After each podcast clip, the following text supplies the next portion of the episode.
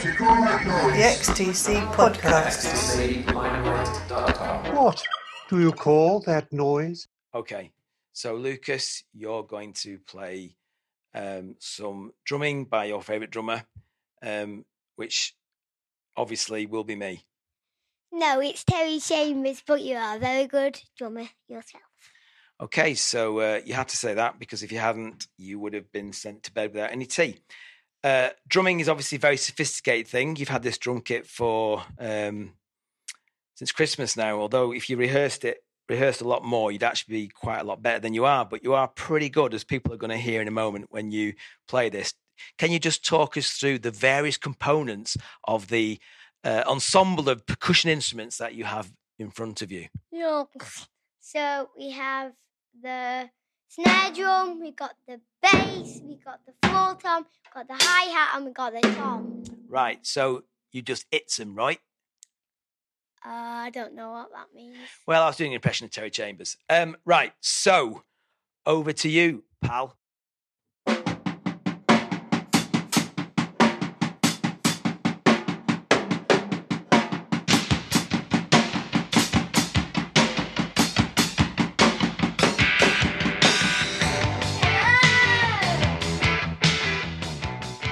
That was seven year old Lucas showing his prowess on the drums in the company of Stephen Jackson, showing quality parenting skills. Thank you very much, Lucas, for kicking off this Making Plans for Nigel themed episode of What Do You Call That Noise? The XTC podcast. I'm Mark Fisher, and this time we're going to be talking not so much about the song itself as about the influence it continues to hold on the culture 40 years after its release. Only the other day on the XTC's Limelight Facebook page, Swazik Desinjan Ross observed there are currently three adverts that use the Making Plans for Nigel progression, and that didn't include Santigold's Disparate Youth, which was used heavily by an insurance company a few years ago. Uh, well worth listening to that on, on YouTube to see what I mean. Uh, beyond that, the phrase Making Plans for Nigel has gained a life of its own, independent of the song. Few headline writers, for example, can resist using it whenever Nigel Farage or any other famous Nigel is in the news. Coming up in this episode is Tom Clark, formerly of The Enemy, whose Chronicles of Nigel, which is just released, brings Colin Moulding's character into the 21st century, as well as Laurie Nankivell from Squid, whose song Houseplants name checks making plans for Nigel. In that conversation, we'll be making links between 1979, 2009, and 2021 and thinking about Nigel's shifting place in the cultural landscape. 1979, as older listeners will know, was the year Margaret Thatcher came to power in the UK, a couple of months before Making Plans for Nigel was released. And although you wouldn't call it an overtly political song, it came after a period of industrial unrest. It reflects an era when working class parents would think an office job with British Steel would guarantee a safe and reliable future for their son. In those days, British Steel was a nationalised industry supported by Labour governments to keep employment high in depressed regions, so it did look like a safe job until the free market policies of the Thatcher government led to its privatisation in 1988 and consequent job losses. So by 2009, when Tom Clark sang Be Somebody with the enemy, which was the first time he imagined a future for Nigel, the line was, There ain't no future in British steel. In that song, to quote him, Nigel got a job in the city, works in a department store. In 2019, Squid's Houseplants included making plans for Nigel as part of a howl of rage by a band, and I'm quoting, looking for a future that doesn't exist. Before we get into all that, we're going to a Manchester brewery. But first, a thank you to the generous supporters on Patreon who went to patreon.com forward slash Mark Fisher, where they became Pink Things, Humble Daisies, and Knights in Shining Karma. Thanks to all of you for making this podcast possible. I'll name check the Knights in Shining Karma at the end of this episode. What do you call that noise? Now, never let it be said that we don't do our research on the XTC podcast. With me now is Alex Parkinson from Alphabet Brewing, a Manchester company which has been making hop forward and fruit led beers since 2014 and whose range includes, wait for it, making pints for Nigel. And if you look at the can, you'll recognize the familiar Jill Mumford primary colours from Drums and Wires and illustrations of a whole host of Nigels, including Nigel Kennedy, the violinist, Nigella Lawson, the TV chef, and Nigel Planer from The Young Ones. At least those are the ones that I recognize. Alex, where did the idea come from? a, a, variety of, of things, really. Um, so we have a colleague, Nigel, um, and he's quite uh, quite diligent in his work. So quite gets gets on with stuff. Um, from that, we we started quite regularly playing, making uh, making plans for Nigel in uh, in the brewery. It sort of became a almost daily tradition. uh, and we thought, what, what better way to uh, to commemorate the man than uh, to put him on the beer label? He um, he quite regularly demands that we he drinks out of a, a pint glass as well at our tap room, even though we usually only sell our beer in two thirds of a pint size. So he's the uh, the only person who gets pints. So it all tied in quite well together. That's fantastic. he's also quite uh, quite unwilling to be on. Uh, have photos taken of him, so uh, we thought it would be quite fun to have him. He's the he's the one who's sort of the central Nigel on our uh, on our label, surrounded by all the famous Nigels so he's the one I don't recognize. Then yeah. that makes sense. It's, it's funny because I'm I'm always uh, seeing people on Twitter who whose name is Nigel, and they uh, you know, uh, uh, the only reason I spot them is because they're complaining that uh, their school days were made, uh, you know, ruined by the, this song that was on the radio and all their friends uh, skitting at them all the time. But um, Nigel, is, is your Nigel proud to be a Nigel then? he says they're a, a rare breed, and he said they they, no, no Nigels should know, should know other Nigels or acknowledge other Nigels, but there's a there's a sort of a, a nod between other Nigels. yeah, it's true, and I think I think I think the name Nigel is it, it's sort of gone out of fashion, hasn't it? But I think people nobody's been christened Nigel anymore, so it's it's a, it's very much a generational thing. Oh, it's definitely a dying name. I think uh, I think there's uh, there's, there's few, few of our uh, our Nigel's in his early forties, but I don't know how many of them their Nigels there are who in the, in twenties now. Are the sort of closet XTC fans in, in the brewery, or is it is it just the coincidence of his name? It, that, it was it was mainly sort of uh, that. I mean, we, we, we really like the song as well. It was uh, it's it's it's hardly been a uh, been a pain to have to. Uh, to listen to that song every day. yeah, yeah, and is and is it is it going down well with your customers? Yeah, the beer, the beer's going really well. I think we've um, we plan to, to brew it again.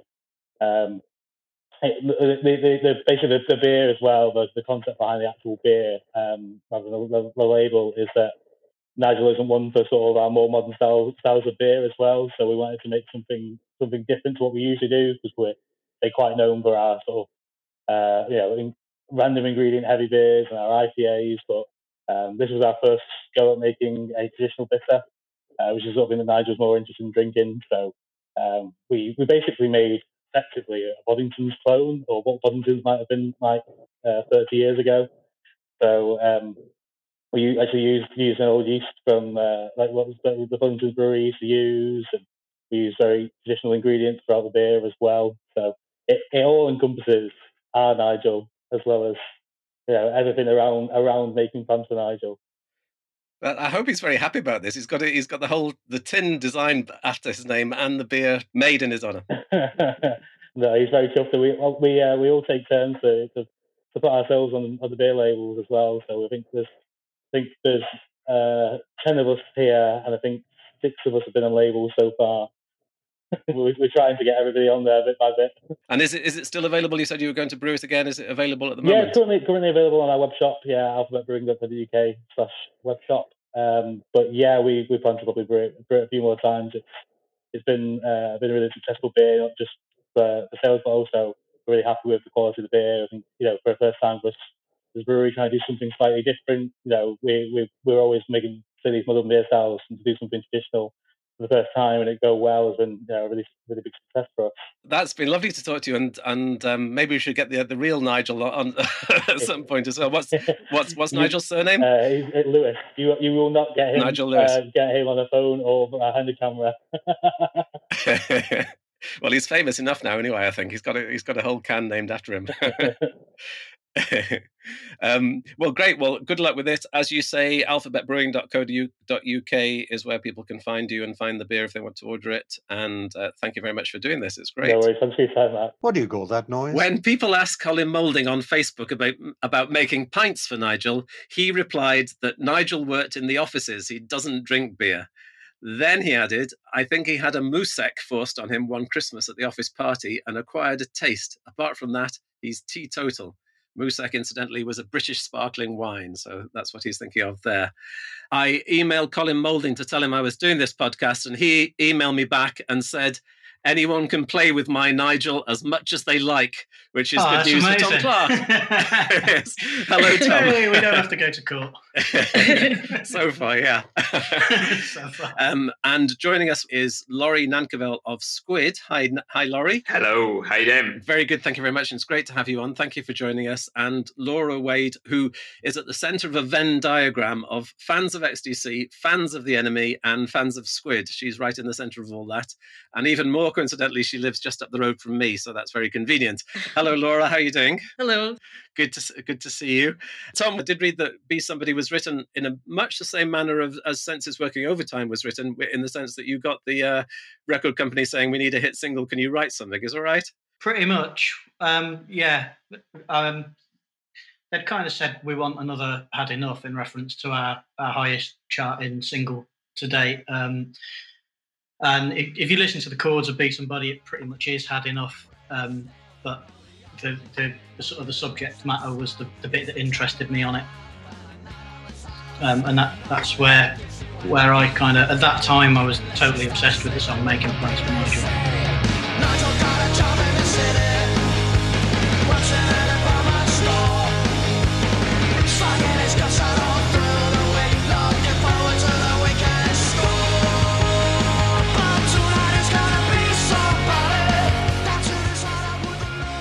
And and was it just making plans for Nigel, or did you have a wider interest in XTC?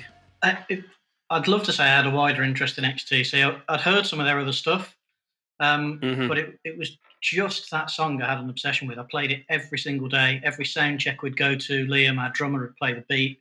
I'd not not of his own fruition. I'd make Liam, our drummer, play the beat um, and uh, and try and figure out the guitar part. And I'm I'm not a great guitarist, so it, it kind of it took a bit, but but yeah, I was just totally obsessed with it back then. And how did how did you get on with the beat? Because I'm told that from drummers that it's a, a simple beat to play once you get your head around it, but everything's back to front and upside down, and you don't hit the things that you expect to hit. Yeah, no, Liam. Um, Liam was a far better drummer than he ever got to show. He was in the enemy. He was uh, uh, sort of a jazz fusion drummer, really.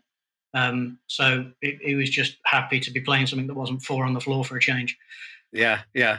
And then it's it's intriguing that lyrically you were then interested in in in the song because you know it's what the first thing you hear about the hear the song is is that drum beat and the the whole sound of it but you got right under the skin of of, of who Nigel was and Yeah, I mean, I, I think it's I think it's really dark, and the cynical bit in me loves that. It's um, you know, it's written with such enthusiasm and and positivity at a time when the the country was really about to, you know, everything that was being manufactured in, in Great Britain was about to be um, sort of just gotten rid of, and and so it's there's this this deep, dark, cynical irony in there, but it's delivered in such a uh, an assertively positive way. It's um, I just loved that juxtaposition. yeah yeah and I, I think it's interesting historically because you don't necessarily think of making plans for Nigel as being a political song, but in in the political climate it came out of 1979, Margaret Thatcher came to power.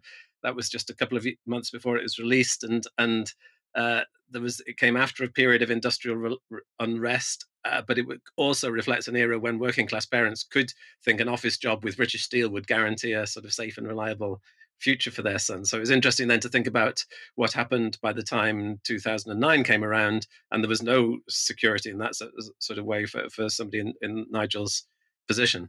Yeah, it's hmm. maybe the maybe the last year of of job security and being able to have a job for life, and then by the time Be Somebody was written, we were really sort of right in the middle of that generation who didn't get jobs for lives. The idea of a, a career when I was sort of 20 was you, you had to be really, really smart and really clever, and me and most of my mates weren't. Laurie, the reason immediately for bringing you on is that your fantastic song Houseplants, Squid's fantastic songs Houseplants, makes reference to making plans for Nigel. And, and this is a song now that's 40 years old. So, uh, being an old man myself, I regard that as, as, as somebody of your age who would be referring to something by, I don't know, Gracie Fields or something.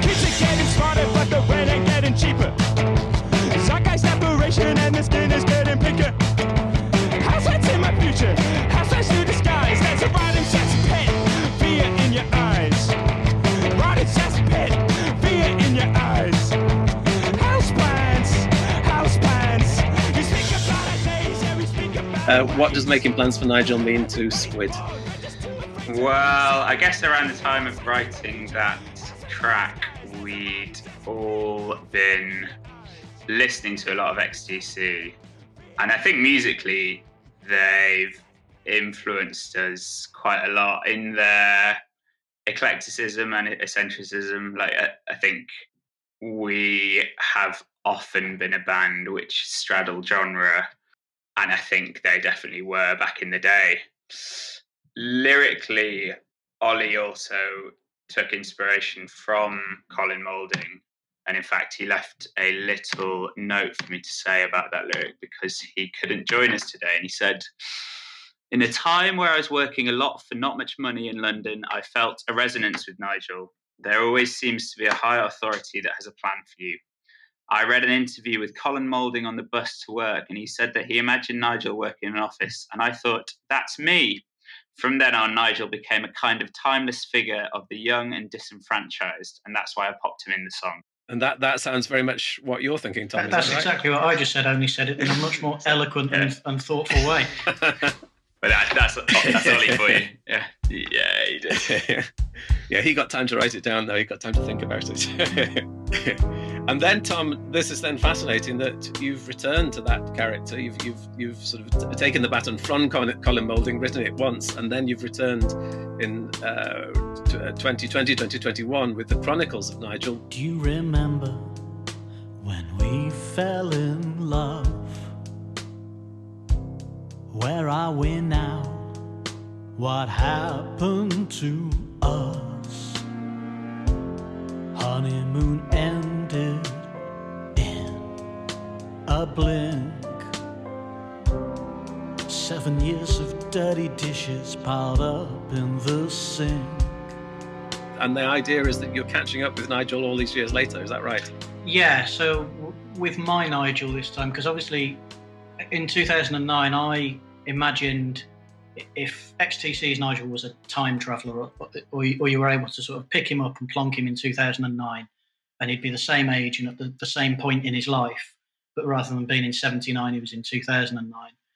Um, did that, left it, and then yeah, in um, in 2019 um, or 2018, I think it probably really started.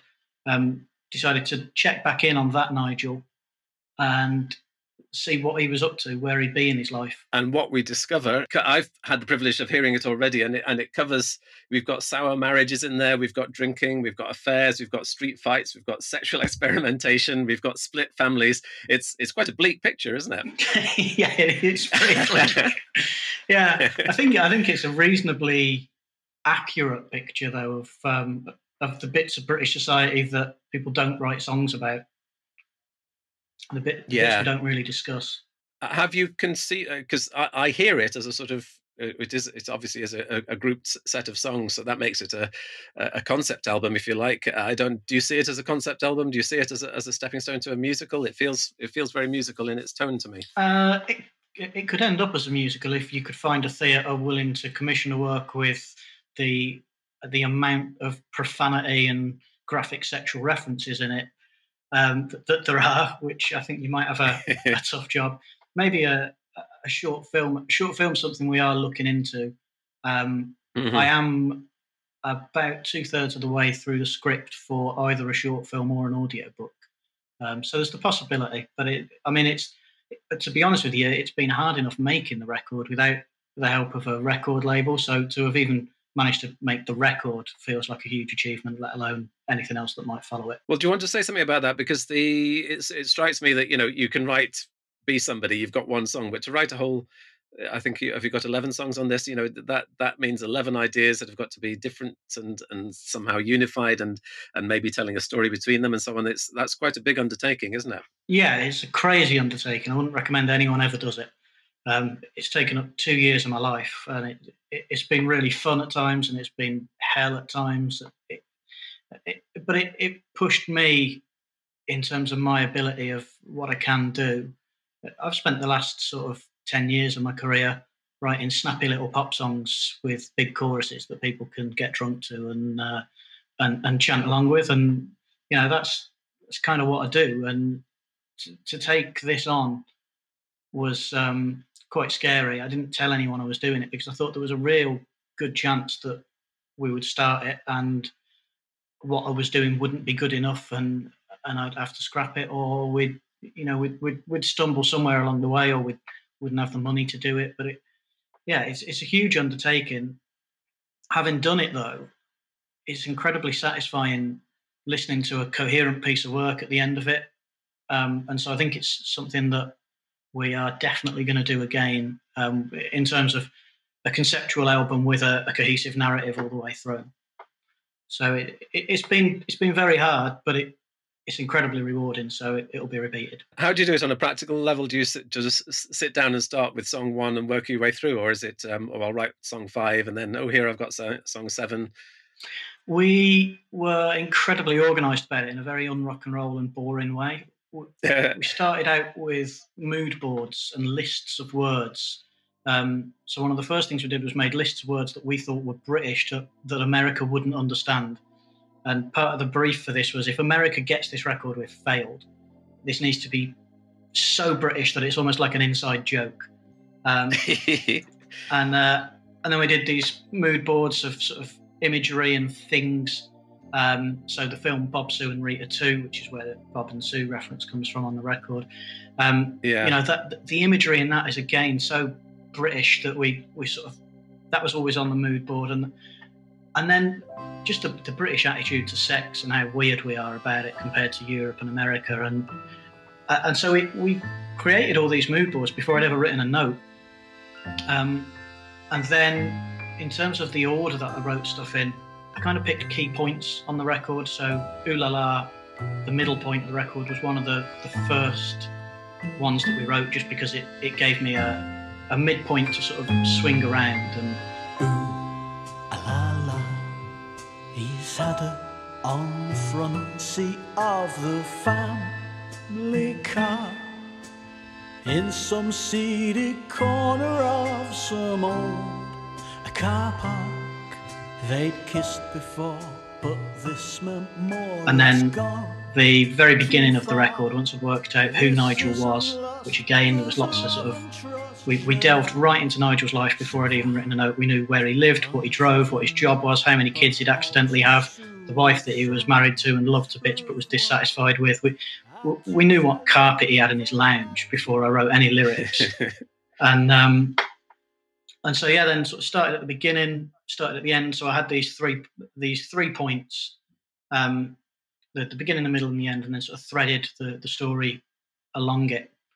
Um, and the, there were some quite tricky points. So uh, track three, when he spots this barmaid and sort of falls in lust, or or, or he feels he's fallen in love with her, that was a really tricky one to write because the, the trick it or the trick was to get as much information in there using as few words as possible, because it, mm. it'd be really clumsy if we just told the story in loads of words. You know, the music had to carry a lot of the weight of that of you know, as a sort of a, a cinematic or, or, or, narrative telling tool. Um, so it, it's tricky when you get to the, the point where you want to express that Nigel's happy with his marriage, sort of, but he's a bit dissatisfied, and he's now seeing this barmaid who he fancies. And okay, he's maybe cheated on his missus before, but is he going to do it again? Looks like he is. And you got to get all that across in one song. Oh, and by the way, he's drunk, and his mate's there, and he needs to put his hand on your shoulder and say, "Don't let him do it." It's there were some very tricky tracks to, to orchestrate. Both you and Squid started off from from the situation of saying uh, uh, you recognise something in Nigel, in making plans for Nigel, the original one, that that that that spoke to the experience that you'd had. Do you, have, do you have to like Nigel, or do you like the Nigel that you find in Chronicles of Nigel as as the character you want to spend a whole album with? I think he's your kind of typical anti-hero. He's um, you root for him, but he's not a particularly likable chap. You know, he's um, he's married with kids and he's he's made this huge commitment. Although he probably hasn't really thought about it. He's found himself married with kids, um, and he he says in you know in track three, he's cheated on his wife before but got away with it, um, and he's about to make the same mistake again. And you kind of that's the point really where you quite early on in the record you lose a bit of that sympathy for him and, and think, all right, mm. you know, this Nigel's maybe a, a bit of a dick.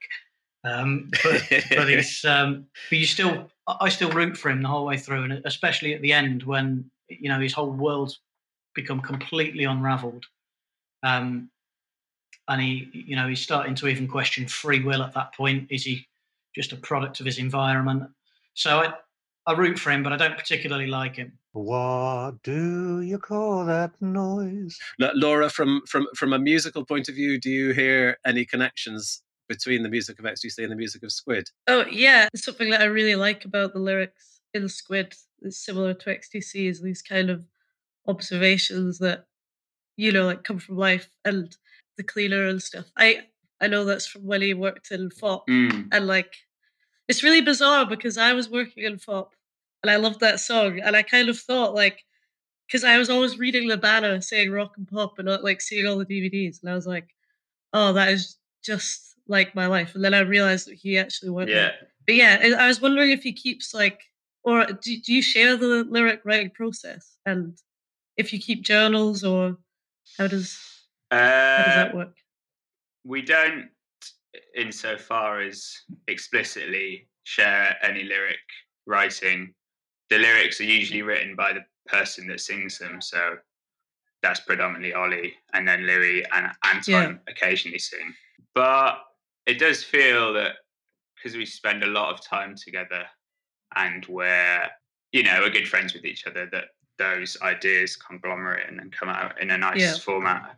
I think, especially at the time of Houseplants, we, we'd all read, to quote not the Mark Fisher here, but his namesake, Mark Fisher, the deceased, had written a book called Ghost of My Life, which speaks about how uh, lots of musical and art forms are becoming cyclical in quite a depressing manner.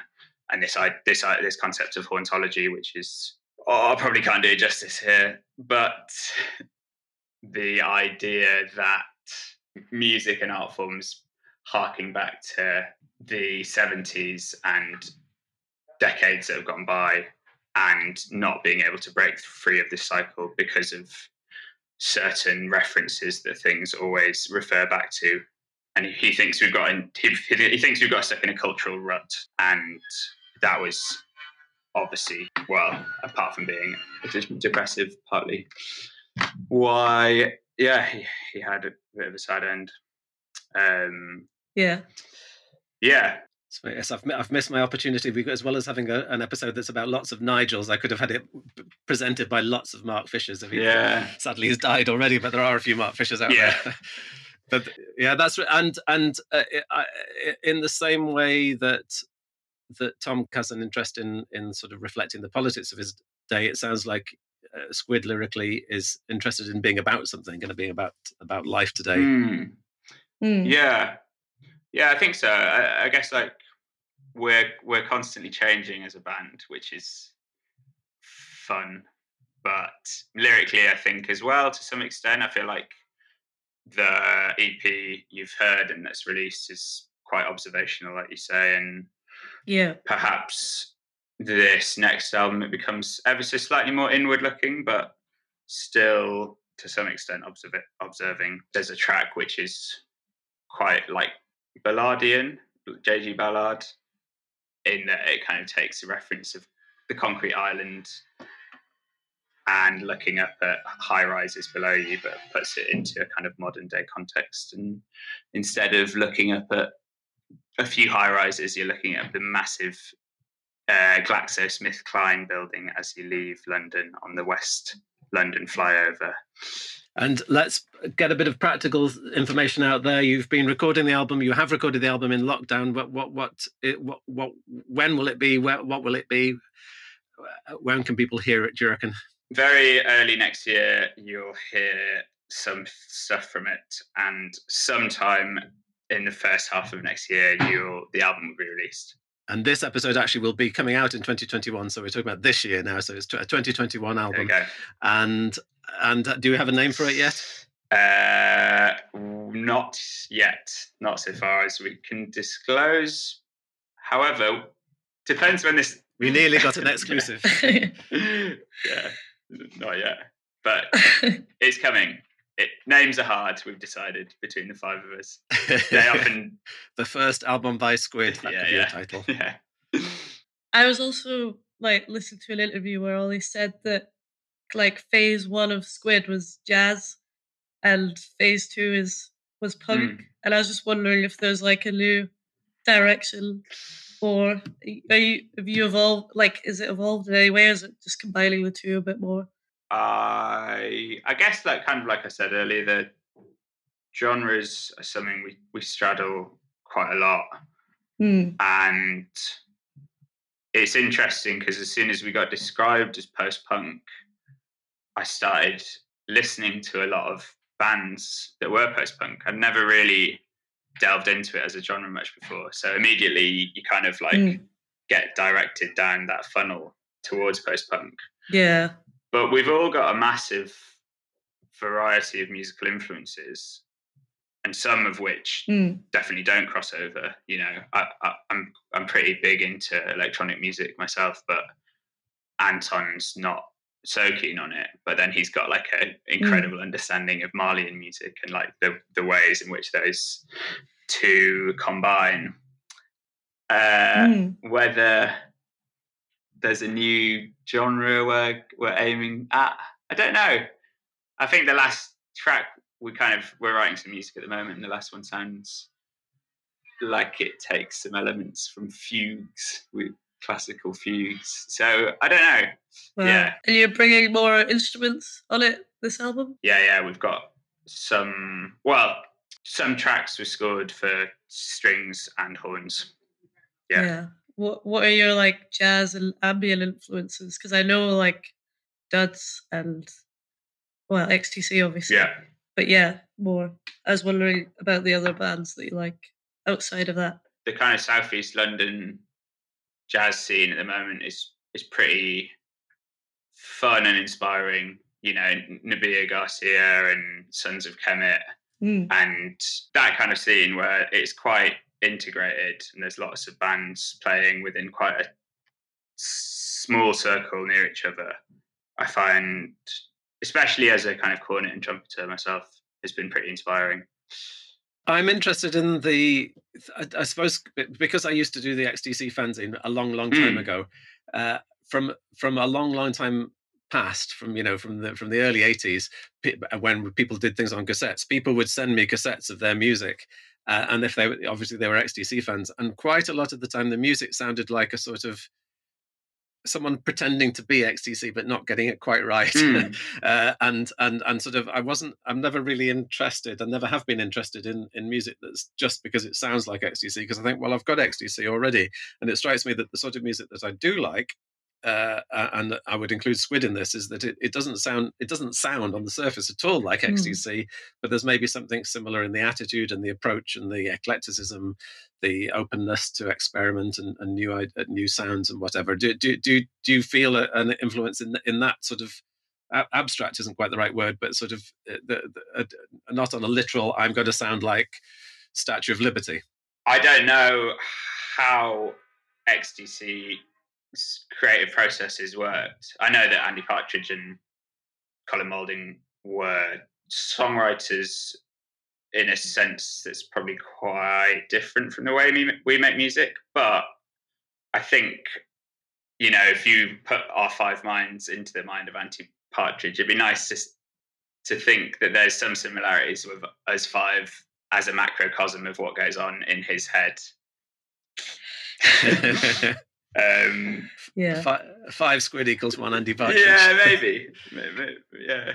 what goes on in our rehearsal studio with the five of us is yeah is is somewhat what's going on in his head maybe which obviously means because it's his own idea it does create songs which are more defined and pushed by the lyrics and have a slight maybe slightly easier structurally to follow whereas i feel like ours can be a bit more complex isn't the right word because I, I don't think that but one person within the band can influence the others which then takes the music in a different direction it feels slightly less mono led if that kind of makes sense maybe i don't know Mm. yeah yeah, yeah. Yeah. Yeah. And probably as a result of that, you you sound you end up sounding like Squid. You don't end up sounding like anybody else because you couldn't possibly bring five people into a room and get all of them to contribute, and then suddenly end up sounding like uh, you know you know anybody. Yeah. You're always going to sound the the sum of your influences in that. definitely respect. yeah I'm right in thinking, aren't I, that you grew up listening to XTC, so XTC was was a part of your childhood soundtrack. Is that yeah right? definitely um my dad's a, a huge xtc fan and i feel like he, he probably embodies the similar ideas of eclecticism and uh, to some degree like british eccentricism which andy partridge had and has. Um and i think he's pushed that onto me. Yeah which is good. I feel like it, it can get to a point in a squid rehearsal where i'm very not afraid but i get bored easily by music that sounds like a lot of music that's already come out especially in the kind of classic rock sense or the like classic punk sense. I don't know i guess that's why to some degree i, I still play the cornet in the band because i worry when it gets to two guitars bass synth and drums that it can quite easily end up sounding like a lot of other bands yeah Mm. And yes, it's reminding me. What you're saying is reminding me of. I think. I think a lot of musicians say about about XTC is that you know, just in terms of melody, for example, you expect a melody to go in one direction, then it heads off in a in a different direction, or you know, you expect a logical third chord after you've played the first two chords, but actually they'll come up with a, a Hmm. different one. So there's that sense of continually surprising you and second guessing yeah you. definitely What do you call that noise? Uh, back to the Chronicles of Nigel, which is out now and available at tomclarkmusic.bigcartel.com. From a musical point of view, anybody who did grow up with the enemy and those big choruses, actually, Laura, maybe you want to chip in here, you know, those big choruses of the enemy and whatever, might be surprised to find.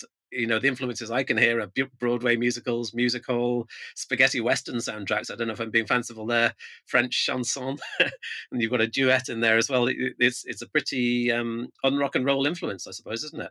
Yeah. Uh, as an enemy fan, would will you be will you be gutted that there aren't sort of massive enemy choruses, or or are you sort of at a point where you, you could appreciate a song on an accordion that's half sung in French? Oh no, definitely. That sounds great. No, I, I like I appreciate any band that goes in a different direction. And that's something that I liked about XTC and Squid as well. So no, cool. I was just I was wondering if did you did you go on to listen to more of XTC after like since then? Since you wrote Be Somebody? Yeah, I've done a bit, but it's um, it's like it's like trying to sort of um, date someone who looks like your ex because it's to, me making plans for Nigel was I mean literally every day was the first song I put on in the morning every day for a long time, and so Yeah. then to play XTC's other stuff is kind of like, uh, wh- what's this? It's not making plans Yeah. for Nigel. It's sort of I can hear it's them, but it, it it's just there's this familiar and unfamiliar, and it, it it'll never quite be the same as that one track.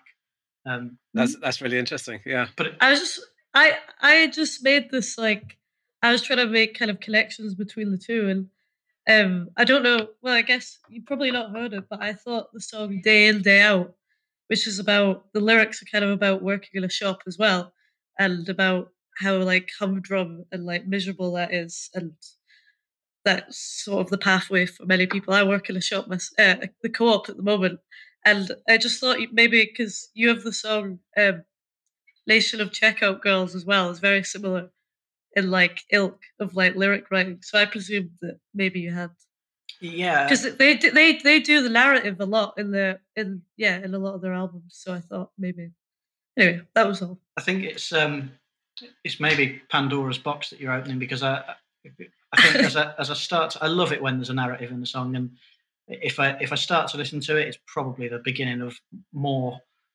hard two year concept records. but, Yeah. but, um, but yeah, the Nation of Checkout Girls is the same subject matter. You know, it, it's Yeah, the it- it's a play on words of the expression "a nation of shopkeepers," which is what the, the British are always described as. But um, yeah, you know, it, we're we're not a nation of shopkeepers anymore. We we tend to not own our own businesses. We we're Mm. sort of further down the the food chain, Yeah. and and um, and I I used to work in a co-op shop as well. Um, that's where I Yeah. worked selling TVs was a was a co-op, um, and so I, I've felt it and I've lived it, and um, yeah, and so yeah, it, it inevitably creeps out in the music. But I, I think there's a, a load of disenfranchised young people that end up in bands, and they do one or two things. You, I think you either write about what you see, which is that that reality, or you you sort of write about disconnected escapist stuff. For me, the Mm. best form of escapism was always reflection. You know, it was always Yeah. looking back at where where I was just before I was in a rehearsal room with a guitar in my hand, or was a piano? And I, I don't know. I found some. Mm. I found it cathartic in a way.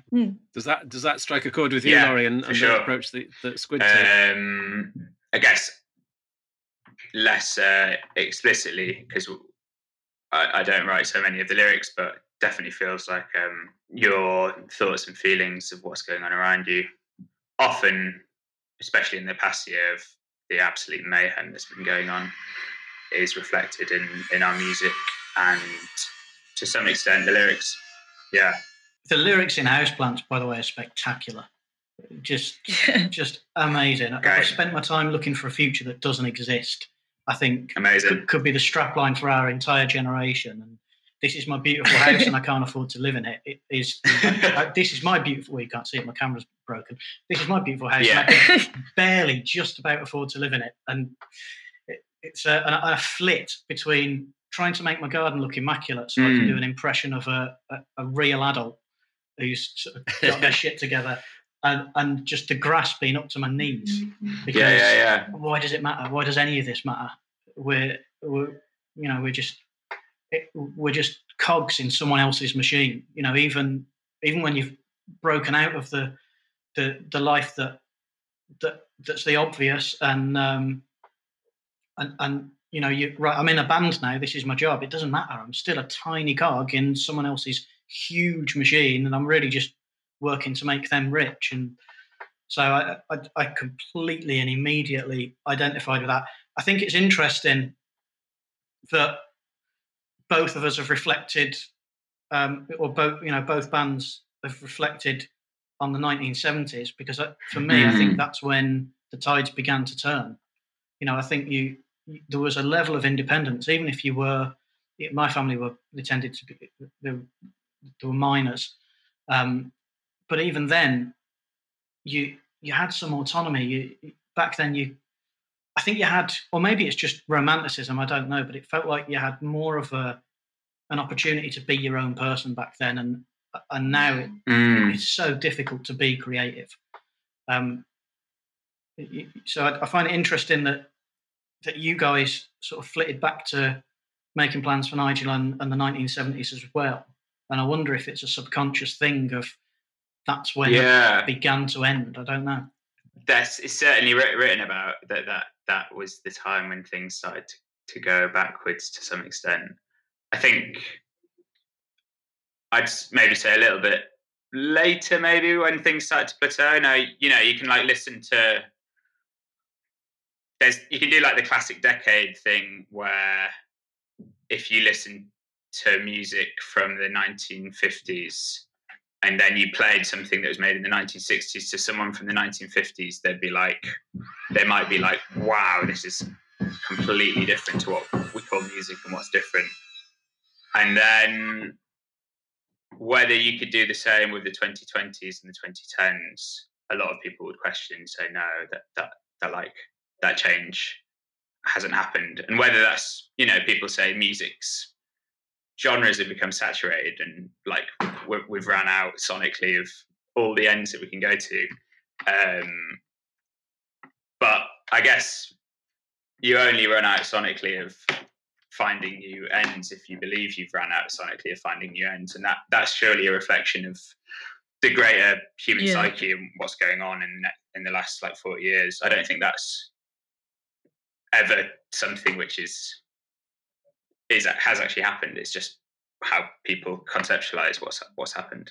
Yeah, if that makes Yeah. sense. But, and to that, I I think we're in a bit of a cultural cul-de-sac. I think it's a a reflection of um, culture's overall lack of creativity and, and evolution. If anything, I think society at wide is now headed more to a revolution than it is evolution.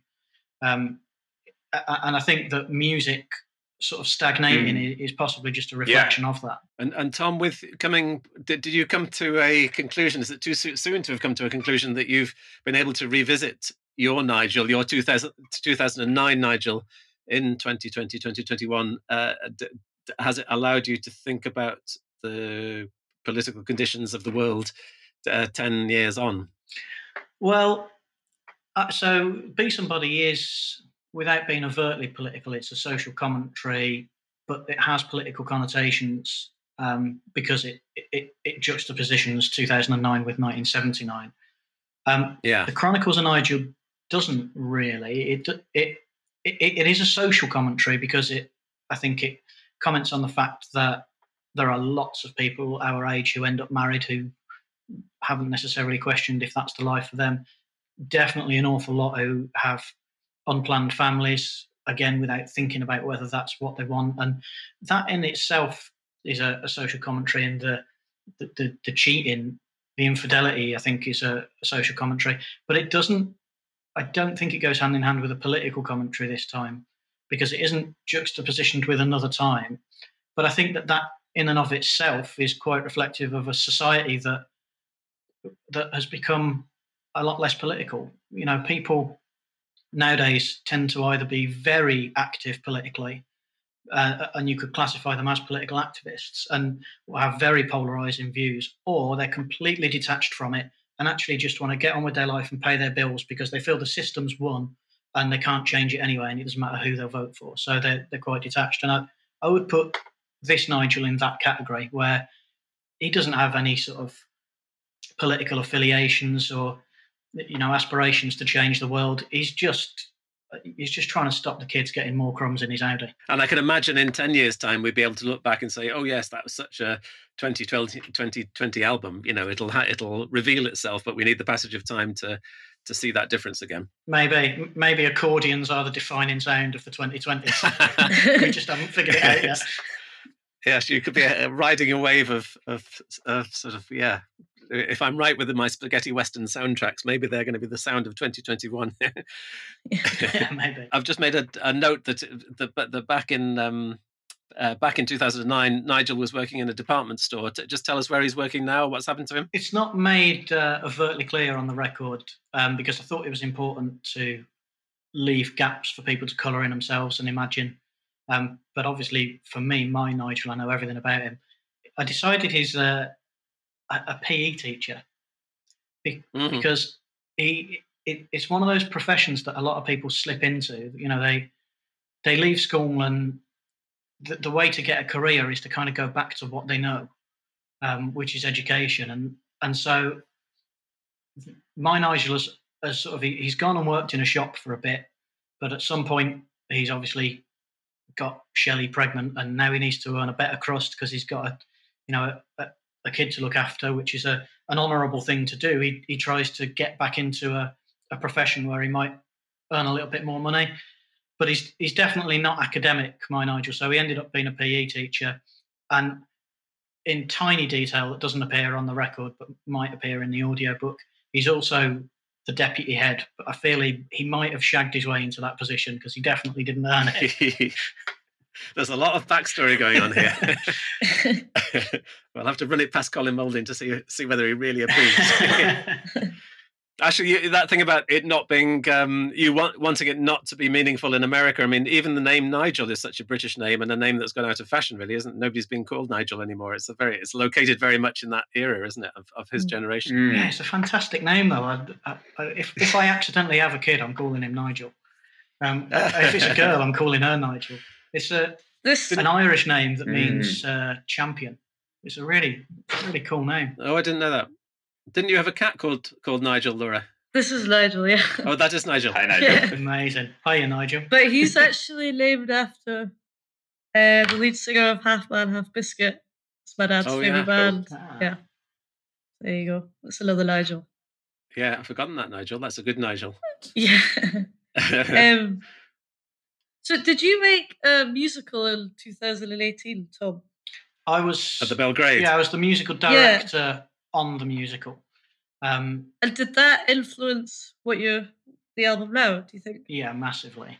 I, I, I accepted that job with a caveat, which was that they were they were more than prepared to sack me if I couldn't do it. I I didn't think I'd be able to do it. I'd never done anything like that before. I'd never worked in musical theatre.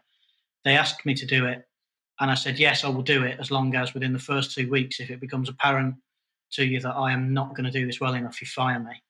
Um, Yeah. and whilst working on it, I worked quite closely with a guy called Geoff Thompson, who's a, a BAFTA winning writer. Um, Geoff used to work the doors in Coventry. He was a bouncer. Um, and he, he also worked in a factory. And one day decided that he could write fiction and has written a lot of very good fiction and won awards for it. And working that closely with Geoff kind of made me just feel like maybe anything's possible. You know, you, you can do anything. It was really inspirational. And, and working with the whole cast, who were much more talented than I am, just being, a, being around those creative people really inspired me to go, okay, maybe I can, this idea that I've had that, that I've sort of buried a bit because I thought I can't do it, maybe I can do it. Um, and also, I, I just watched Geoff weave a narrative through the Enemy album "We'll Live and Die in These Towns" that, that wasn't there; it didn't exist. Um, Right. and he turned the whole record into this one cohesive story. And I thought, if he can do that that way round, if he can take a record where there is no cohesive narrative and weave one through it successfully, then surely I can do it the other way around. You know, it should Yeah. be easier to just write the narrative first and then write the music around it. So yeah, th- working with Geoff and all those people was um, hugely inspirational, and I wouldn't have sat down to do this record if I hadn't been in that situation. Oh, that's really cool. And that's um it's interesting how you say like being around other people made you feel like you could do things. Uh, just like just thinking with the pandemic, that's something that's so hard about now. Um just not being around people. I- mean, like you, it gives you time to do stuff, but also not being able to kind of collaborate and meet people face to face makes it harder to, I don't know, see those things through. I know that Mark and my dad are both writers, and they've been stuck at home and not seeing people, and I can see the effect that it has on just getting we wilt away. Yeah, yeah, yeah. We end up we end up doing podcasts. That's the worst of it. Yeah, I'm so glad I'm working at the co-op just because that's like I'm living with my parents. It's really rubbish, but like working at the co-op is my social life now. It's crazy. I think that's a really uh, the, the the most poignant thing that's been said in this whole po- this whole podcast so far is work, working at the co-op is my social life now. You probably extract an album out of that. It's, Yeah. O- Ollie actually couldn't join us today because he's just got a new job working in a warehouse um, packing records up. So that's the first uh, non-squid job he's had since we signed, and uh, it's interesting just to see him going back back to that world. Yeah. I think the, the creative industries have been completely abandoned throughout all of this, and I, I- I know so many people.